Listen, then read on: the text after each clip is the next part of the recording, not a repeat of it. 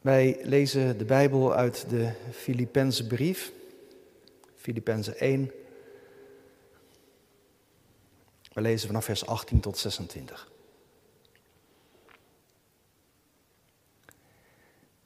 Filippenzen één, vers achttien. Maar wat dan nog? Wat doet het ertoe?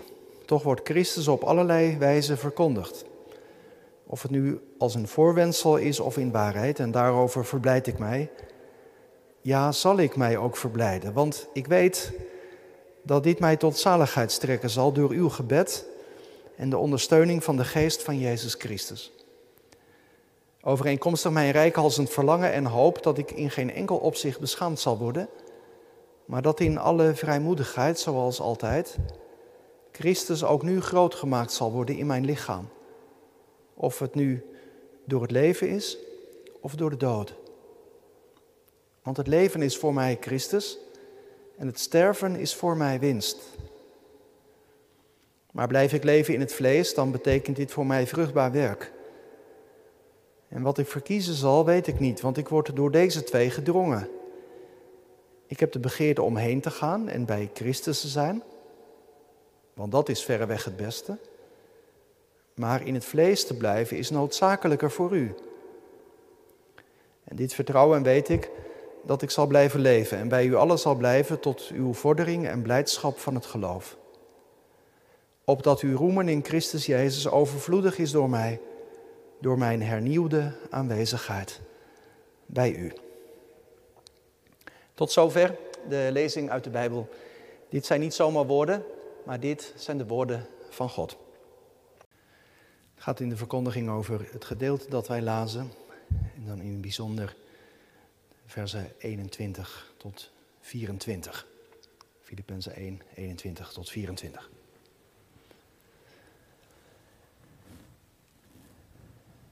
Broeders en zusters, thuis, hier in de kerk, gemeente van Christus.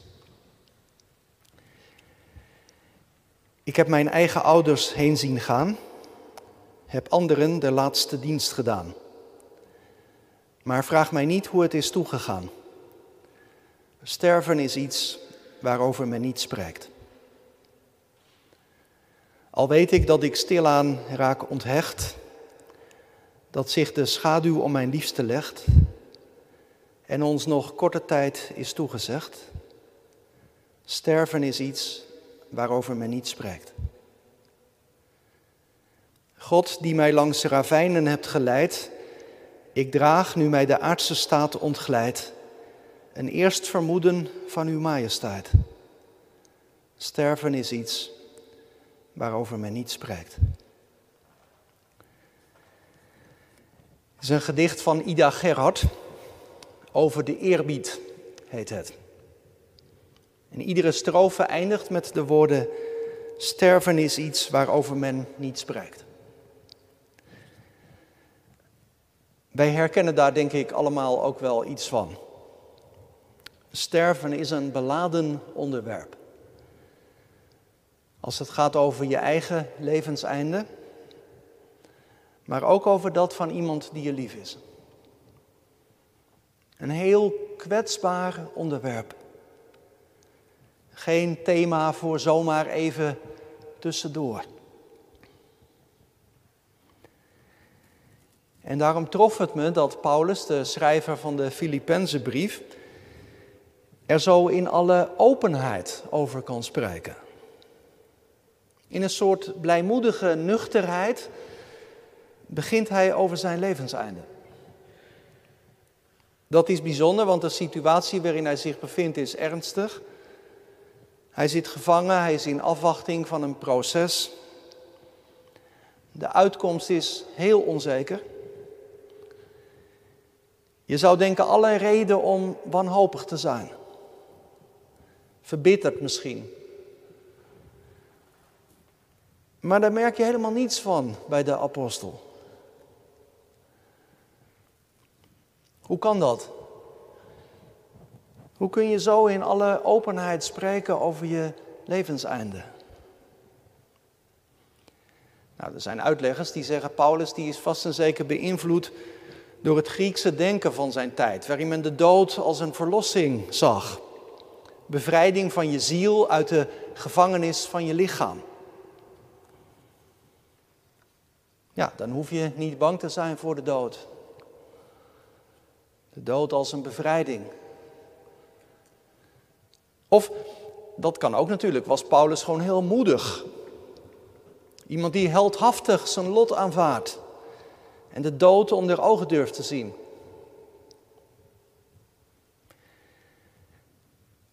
Ja, maar zo is het toch niet helemaal, want er zit aan de dood een heel pijnlijke kant. En Paulus wist daar zelf ook heel goed van. Daar heeft hij ook wel woorden aan gegeven. Op andere plekken in de brieven die hij heeft geschreven. In een andere brief noemt Paulus de dood een vijand. De ergste, de gevaarlijkste vijand zelfs. En de mensen die hier vanmorgen samen zijn in de kerk, die herkennen daar allemaal ook wel iets van. En velen van u en jullie thuis net zo goed. Ook als je intens dankbaar bent, bijvoorbeeld voor de hoge leeftijd die je vader of je moeder mocht bereiken, dan doet het gemis nog steeds pijn.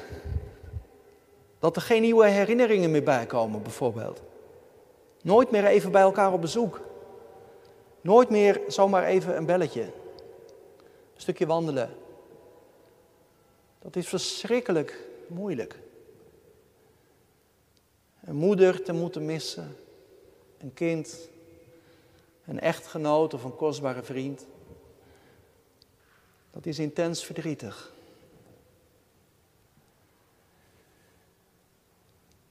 Ook confronterend trouwens om daar voor jezelf even bij stil te staan. Ik zou je daar eigenlijk ook even toe willen uitnodigen, hè? Zoals Paulus dat ook doet en eigenlijk even reflecteert op de situatie waarin hij zich bevindt. Laat dat vanmorgen ook even bij jezelf binnenkomen.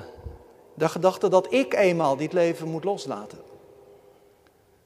Afscheid moet nemen van degene die je het allerliefste zijn.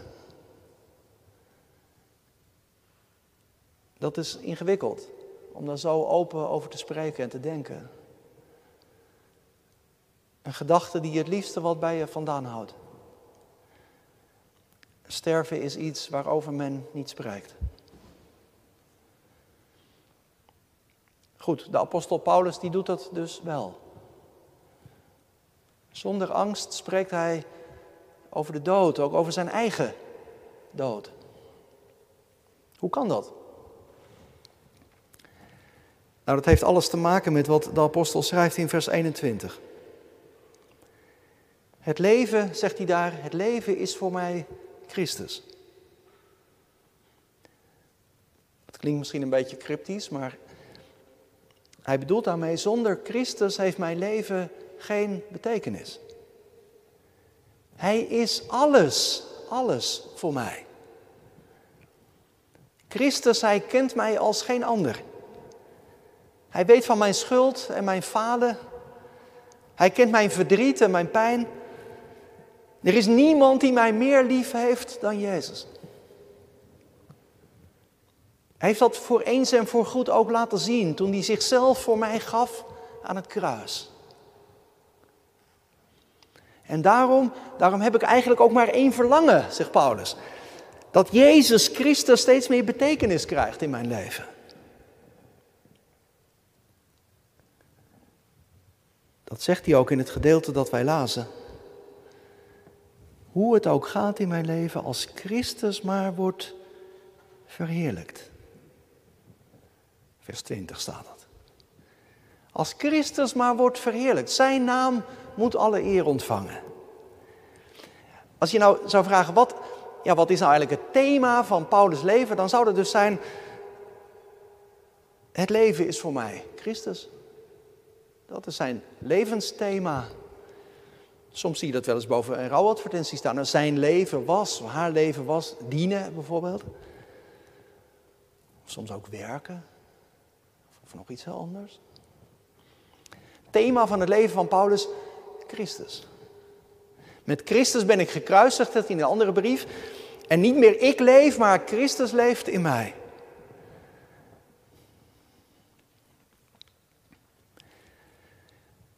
Wel goed, denk ik, om je ook daar even aan te spiegelen. Zou je dat nou ook zo meezeggen met deze apostel? Het leven is voor mij Christus. Hij is mijn levensthema. Het draait in alles wat ik doe, zeg en denk om hem.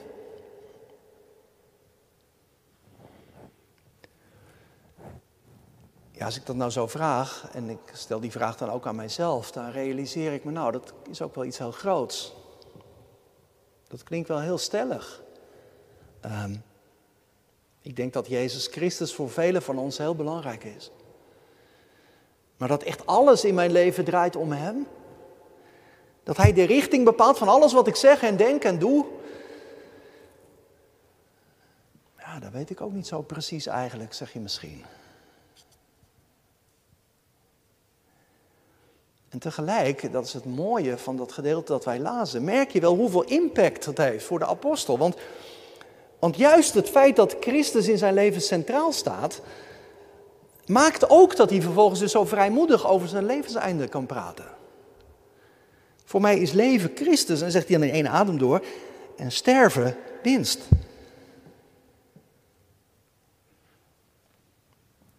Hoe kan dat dan? Hoe, hoe, hoe weet hij dat zo zeker? Nou ja, dat heeft ermee te maken dat Paulus in zijn leven zo verbonden was geraakt met Jezus. Dat hij besefte, ja, ik ben, ik ben als het ware met Jezus ook meegegaan aan het kruis waar hij mijn zonde gedragen heeft.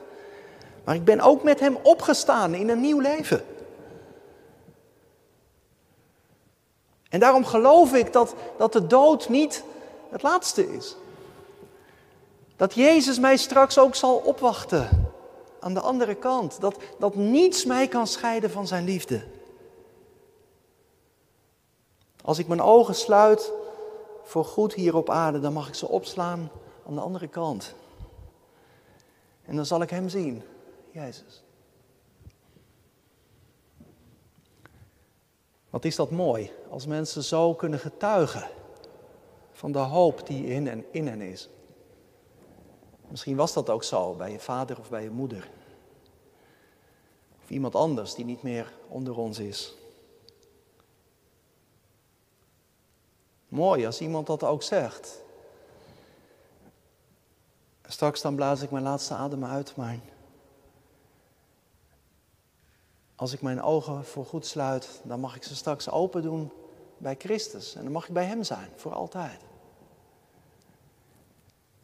Dat is iets heel kostbaars, als je zo je geliefde mag loslaten. Dat is een diepe troost. Het, het treft mij vervolgens dat je bij de apostel Paulus vervolgens geen uh, speculaties leest.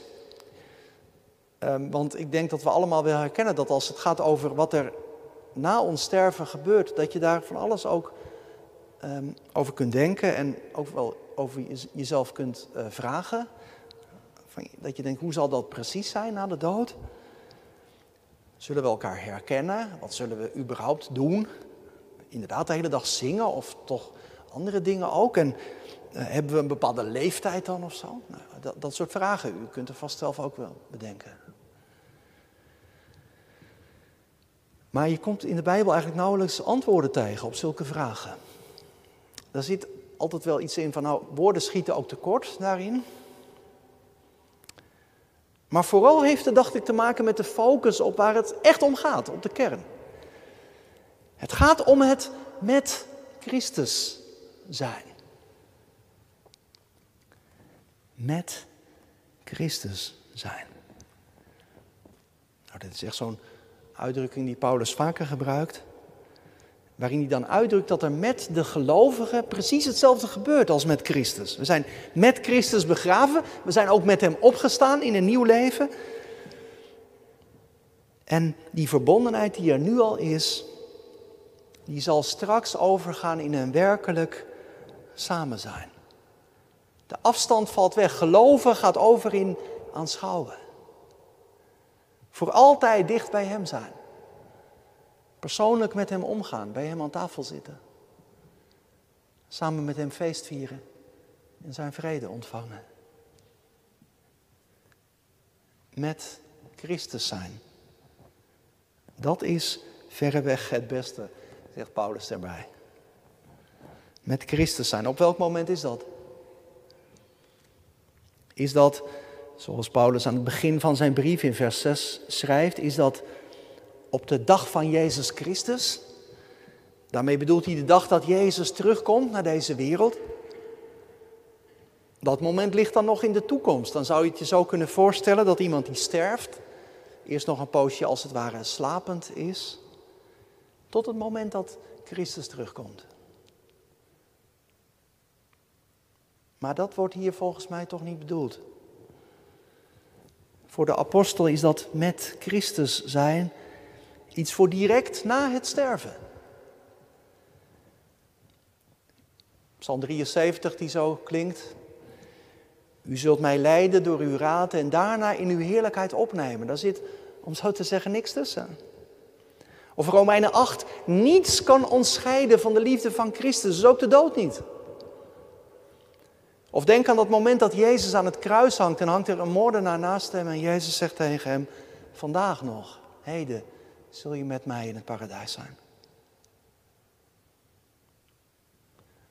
En zeker, de Bijbel kent een zekere opeenvolging van de dingen. Tot de wederkomst van Christus is het lichaam nog in het graf. Op de grote dag van zijn komst worden de doden opgewekt. En ze ontvangen een verheerlijk lichaam, maar ook al voor dat moment zijn zij al met Christus, direct na het sterven. Wij weten onze doden veilig in zijn hand, geborgen bij Christus. En Paulus die schrijft, ja, dat, wat, is dat, wat is dat mooi. Met Christus zijn verreweg het beste, daar gaat niks bovenuit. Ik verlang ernaar, zegt hij. En zo zegt hij het in vers, uh, vers drieëntwintig. Ik verlang ernaar om, om losgemaakt te worden, om, om heen te gaan. Letterlijk staat er dan om losgemaakt te worden. En dat is een, een scheepsterm. Een schipper die zijn anker ligt, die de trossen losgooit en koers zet naar de thuishaven. Nou, d- daar verlangt Paulus naar. Dat hij als het ware losgemaakt wordt en dat hij naar huis kan. Dat heeft hij het liefste. Hij verlangt naar de dag dat er een einde komt aan, aan de nood en de strijd. Een einde aan de gevangenschap en de aanvechting. Had hij heel veel mee te maken gehad in zijn leven. Verzoeking, ongeloof van mensen, twijfel. Voor altijd met Christus zijn, dat is verreweg het beste, zegt de apostel.